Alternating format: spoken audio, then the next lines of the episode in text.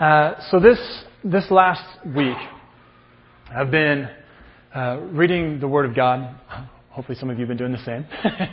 But I've been reading through the Gospel of Luke and, and reading and thinking about the fact that we, we search for stuff in our lives, realizing this again, and that we spend a lot of our lives looking. Looking for happiness, looking for meaning, looking for love. And I started thinking of some about my own life and some like some of the things that I've looked through or looked for at different stages in my life. And when I was younger, I mean, I've, I've told many of this, but I, when I was younger, I was looking for um, meaning in the stuff that I did. I was actually kind of trying to, to build up this middle-class dream, you know, the house and the car and the and the, the family and the white picket fence. I was trying, that was sort of my dream. That was kind of what I was looking for. And um, actually, I was looking for more than that. I mean, it wasn't enough just to have a house. I, I wanted like a starter house so I could get a bigger house. I wanted a starter car so I could get a better car. I mean, I just, it was one of those things that just wasn't quite enough. And I realized it was like kind of what I was looking for had a lot to do with success, had a lot to do with stuff, until it kind of all fell apart. And then I started looking for something that was lasting, something that was good and eternal, something that had meaning to it. I don't know if any of you have kind of had some of these times, maybe when you've looked for other things in your life. Maybe some of you can relate to some of this story. Maybe like you've kind of gone for the middle-class dream. In the U S they call it the American dream. I guess we could call it the Canadian dream maybe, but that idea that just, you know, I want to have a house and a nice car and stuff, and and and we just start living that way. And I I don't know if it was the same for you, but for me it was it wasn't something that I sat down and thought I wanted to work out.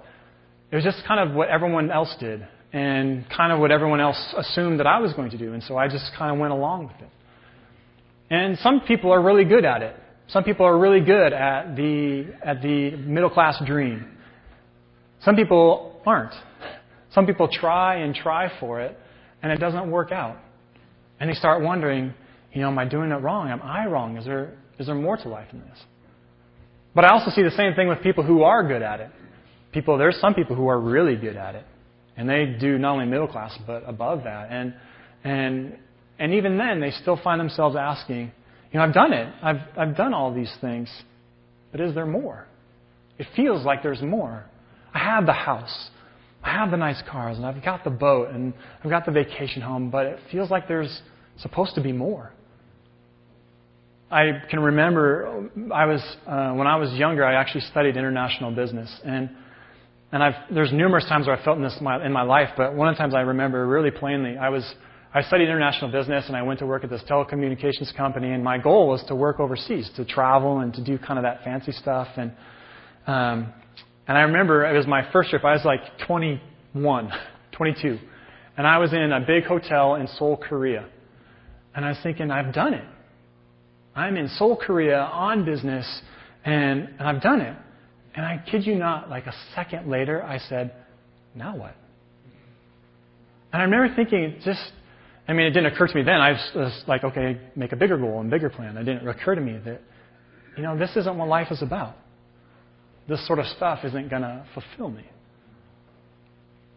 See, the thing is, we get really good. Maybe some of you get really good at the middle class thing. and and But then you also have this haunting sense that we were meant for more. And there's nothing wrong with having a house and a car and, and a boat and a, and a vacation place. There's nothing necessarily wrong with that. But when that becomes the goal of everything, I think maybe that's where we start thinking, or we start realizing we were meant for more than this. We were meant for more. And so I was thinking this week about the things that we seek. And I started wondering, what does, I wonder what God seeks. I don't know if you ever thought about that. If you're thinking about that right now, but what does God seek? Who does God seek? That's why I love the Word of God. I, like I mentioned, I was reading Luke this, this week, and and um, I love it that it's so relevant to us. I mean, I know like even the newest books in the Bible are almost two thousand years old, yet still immediately relevant in our lives right now. It still speaks to us right now. And I was reading this story. If you guys want to, it's in your, um, it's in the yellow um, insert there. This is white sheet.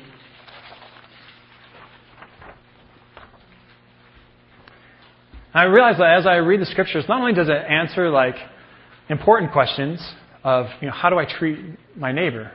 How do I treat uh, Tracy, my wife? How do we how do we live faithfully? It also answers the big questions like, when we're looking, what do we look for? What do we seek in our lives? Or maybe a better way to say it is, who do we seek with our lives? So if you would tell, pull up the sheet, or if you want to, open your Bibles to Luke chapter nineteen, uh, verse one, and, and read this with me. It said, Jesus entered Jericho and was passing through. A man was there by the name of Zacchaeus. He was a chief tax collector and was wealthy. He wanted to see who Jesus was. But being a short man, he could not because of the crowd. So he ran ahead and climbed a sycamore fig tree to see him, since Jesus was coming that way. When Jesus reached the spot, he looked up and said to him, "Zacchaeus, come down immediately. I must stay at your house today." So he came down at once and welcomed him gladly. All the people saw this and began to mutter, "He has gone to be the guest of a sinner." But Zacchaeus stood up and said to the Lord, "Look, Lord, here and now I give half of my possessions to the poor, and if I have cheated anybody out of anything, I will pay back four times the amount." Jesus said to him, "Today salvation has come to this house, because this man too is a son of Abraham. For the Son of God has come to seek and to save what was lost." So I, there's, it's a pretty short little story, but it's packed with good stuff for us. It's packed with information about us and about God and how we seek and how God seeks. But it's interesting also, too, to, to think a little bit about Zacchaeus, to focus in on Zacchaeus. And I don't know, it, how many people know the Zacchaeus, the Sunday school Zacchaeus song? Zacchaeus was a wee little man, a wee little man was he. Right. I I had this I, this sort of cartoonish idea of Zacchaeus. And I know I've seen like plays and stuff where Zacchaeus, or, or, or dramas in church. And, and Zacchaeus is always kind of portrayed as a cartoon. You know, this tiny little guy trying to, you know, like you can just imagine him. You know, Jesus is walking. There's a line of, of normally um, high people. And he's jumping, trying to see. We kind of have this cartoonish view of him.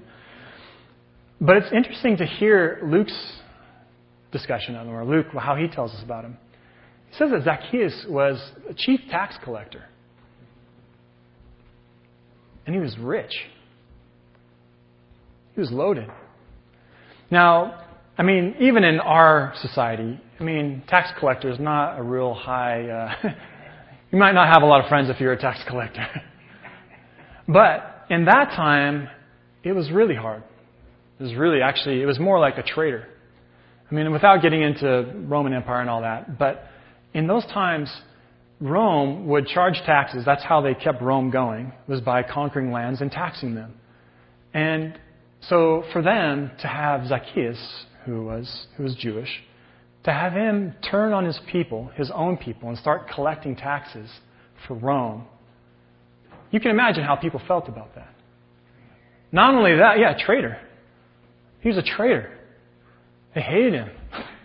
And not only that, he got rich off of it. And the way the Roman Empire worked, a tax collector, you had to pay Rome a certain amount. But anything you took above that, that was yours.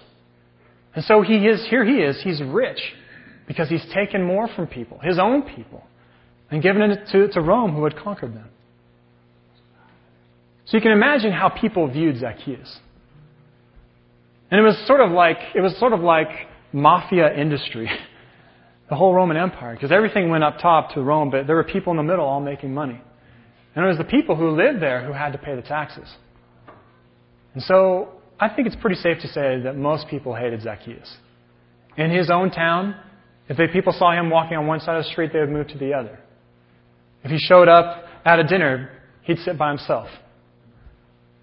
And it's interesting because in Scripture it talks about um, him kind of being of, of small stature.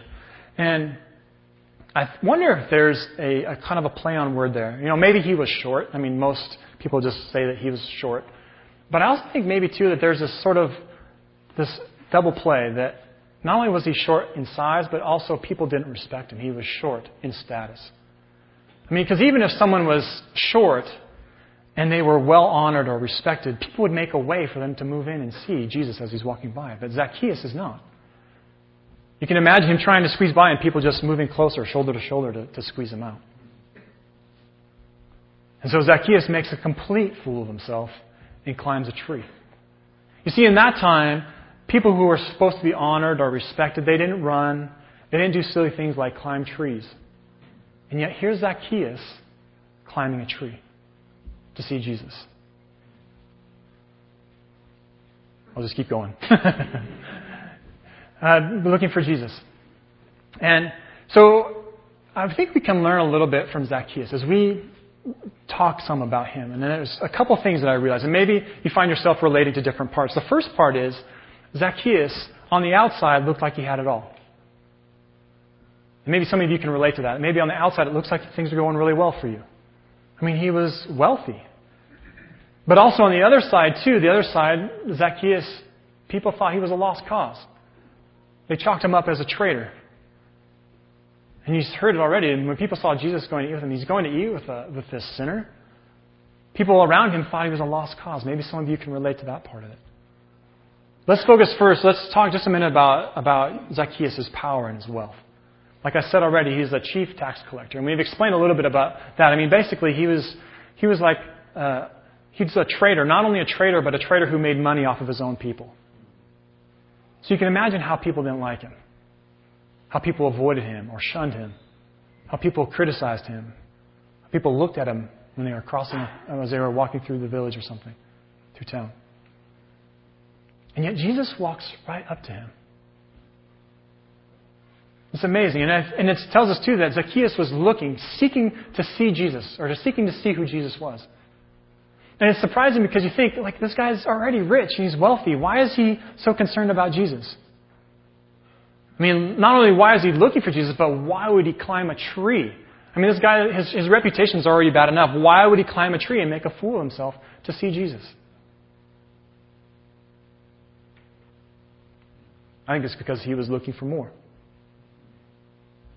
I think maybe, and this is just a guess, but, but Zacchaeus, he had all that stuff. He had the house and the wealth. And he was looking for more. It wasn't enough. I think maybe in this deep sense that, that we all have, I believe, that we are meant for more than that. That we are meant for more. I can kind of relate a little bit to Zacchaeus. Even in my own life. Because I, you know, there's times when I thought, you know, it's, I was, my whole goal was to work hard, get way ahead, and retire early and move to an island somewhere. And it took all of that just being wiped away before I began to realize, that, you know, that we are meant for more than that. I mean, that's nice, but and fun sometimes, but but we are meant for more than that. And as I started recognizing that, things began to change in my life. And so I wonder if maybe some of you are here even today. Kind of having that same feeling. I mean, you've you've worked hard and you've got a nice place and a nice car and you've got a place, you know, here in the winters and and, and south in the south or in the in the sorry, here in the summers, south. You know what I mean? And you're thinking, you know, I am meant for more than this. I mean, it's it's interesting. I talk with friends in our community who, um, like, their life is about, um, like, the hobbies, basically. You know, going to movies. Um, I mean, they're they're not a part of the church yet or anything, but you know, their their life is about, uh, I don't know, hobbies on, you know, golfing on the golfing each day and, and going to movies and traveling and. I mean, those things aren't bad. I mean, except for golf. But I only say I only say that because I'm horrible at it. Sorry, who's gonna nobody's gonna throw any things at me? but but it's funny because I sometimes I talk with friends like that, and they're trying to like, life is great, it's good. It's, I feel almost like they're trying to convince me or convince themselves that that's enough.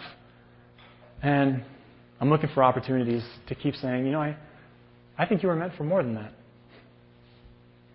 I think you were meant for community, for connection with with God's family. I think you were meant, even more than that, connection with our Father in heaven, with our Lord Jesus Christ. the Holy Spirit in us. We're meant for more. Some of you are here this morning, and maybe you're kind of feeling that. You feel like, you know, I've done everything. I've done it right. I've got a, a nice stuff, and I've been successful, and I'm ready to retire, or maybe I'm already retired, but I'm feeling like there's a little bit of a hole. Or maybe some of you don't quite feel that, but you need someone to say that to you. That having a home and a nice car, those things are fine, but we're also meant for more than that. We're meant for more. So that's one thing that I'm connecting, or I see maybe some of you are feeling as we kind of hear about Zacchaeus. The other thing that maybe some of you might relate to, though, is the fact that he was, people viewed him as a lost cause. The people around him, they had written him off. In everybody's mind, Zacchaeus was, was dirt. He was, he was a sinner. He was hopeless, a lost cause. And I'm sure even in Zacchaeus' mind, I mean, if enough people around you start saying that you are a lost cause, you are a sinner, pretty soon you start believing, you know, maybe they're right. Maybe I am. See, I think sometimes people think to themselves, you know, I have no use for God. But I can't help but wonder if maybe some, like Zacchaeus, say, I don't know if God has any use for me. We think about the things that we've done in our past. The things that we're ashamed to even talk about. The things that we regret. The things we wish we could go back and change. The things that we wish we could just fix. And we think, you know, sometimes we get catch ourselves thinking, you know, what would God want with me? I don't know, maybe some of you can relate to that. The amazing thing, though, is I have seen God love people who were lost causes, in that horrible sense of the word. I've seen God love people who were addicted. I've seen God love my friends who are alcoholics. I've seen God love my friend who is a heroin addict. I've seen God love uh, a friend of mine, and in Vancouver she was a prostitute. I've seen God love people who think that they have, they're beyond God, that they're beyond hope. I've seen God love them. And we see it this morning in Zacchaeus. God loving this man when everybody else hated him. Yet God, yet Jesus walks right up to him and loves him and cares for him.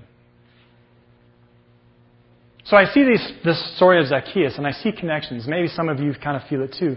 You know, there's that one side where it looks on the outside like he has it all. And yet he's looking for more. Or maybe some of you can relate to the part where he's on the outside looking in. He's the one that everybody thinks that he's a lost cause. But God doesn't. God cares for him. Maybe you can relate to one of these two parts of Zacchaeus, of his story. Now some of you might be thinking, wow, this is hard stuff, Jason. This doesn't feel very fun. But I have good news for you this morning. Maybe some of you are thinking, you know, am I just stuck here? Am I just stuck with this hole? Am I just stuck with feeling like a, everything looks okay on the outside, but on the inside I'm falling apart? Or am I just stuck with feeling like I'm a lost cause? Like, like what would God want with me? Am I stuck feeling that way? You know, as I start looking at this, at the Scriptures, I am I'm captured by what Jesus does. I'm amazed by what he does. He, everyone else has written Zacchaeus off. And yet Jesus walks right up to him. He walks right up to him and says, Zacchaeus, you got to come out of the tree because I'm coming to your house today. Now I know that, that we... Maybe, you know, like that's, uh, we live in a different culture. Maybe that's not as big a deal for us. But in that time, the people you ate with, that was a big deal. That said a lot about who you were. I mean, you can see the people, they say, if you look at your, at your sheet, they say, he's gone to be a guest of a sinner. What kind of guy is this? You know, we kind of hoped he was going to be the Messiah, but if he's going to eat with people like Zacchaeus, then obviously he's not who we think he is. It's amazing how Jesus cuts across categories. The ideas that people have about who's in and who's out, who's good and who's bad. Jesus, he goes right across the categories. He goes right up to people like Zacchaeus and says, come down, I'm coming to your house today.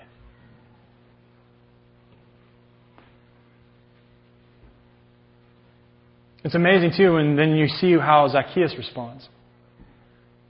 See, all the people around him said, you know, can you believe what Jesus is doing? I'm appalled. I can't believe it. What kind of God, what kind of Messiah is this? And yet, do you see how Zacchaeus responds? He says, Lord, check this out. I'm going to give half of everything I own to the poor. And anybody I've cheated, I'm going to give them back four times the amount I took from them. I mean, think about that. I mean, think about you right now, saying, Jesus, I'm going to give half of everything I own to the poor. And if I've done anybody wrong, I'm going to pay them back four times. I mean, for us, that's a big deal. I think it might even be a bit more of a big deal for Zacchaeus. I mean, I don't know if you realize this, but he traded everything for the money. I mean, I don't, I don't know exactly how his relationship was with his friends and his family, but I'm, but generally in that culture, someone like Zacchaeus, he would be completely shut out. Like sort of thing where the father says, you're dead to me, Zacchaeus. Or his friends say, I don't even want to know you. In fact, I don't even think I can, because if people see me with you, then I'm going to be lumped in with you. So I can't, Zacchaeus, you can't even, I can't even be seen with you. He traded everything. Everything for this money, for this wealth. He became a traitor to his people. I mean, you see how they write him off. He traded everything. And then Jesus comes along and he's willing to trade it all back. Say, Jesus, I'm going to give half of it away. I'm giving half to the poor right now. It's amazing how Zacchaeus responds. It's interesting. Jesus one time told this parable. He said, the kingdom of God is like a treasure buried in a field. When a man comes and finds it, he buries it or, or covers it over again. And then with joy, with complete joy, he goes and sells everything he has to buy that field. We see this playing out right in front of us with Zacchaeus. He's ready to give it all away. God, I'm going to give half of it to the poor. And if I have, if there's more that I've, that I've ripped people off, I'm going to give them four times what I took. He's giving it all up for Jesus.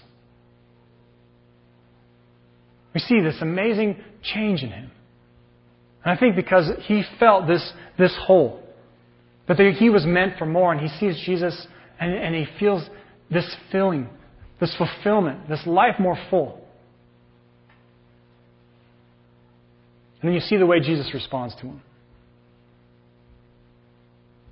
Jesus says, today salvation has come to this house, because the Son of Man has come to seek and to save the lost. We started off this morning talking about seeking, and that we spend our lives looking for things. We spend our lives looking for stuff, maybe at different times, looking for love, looking for meaning.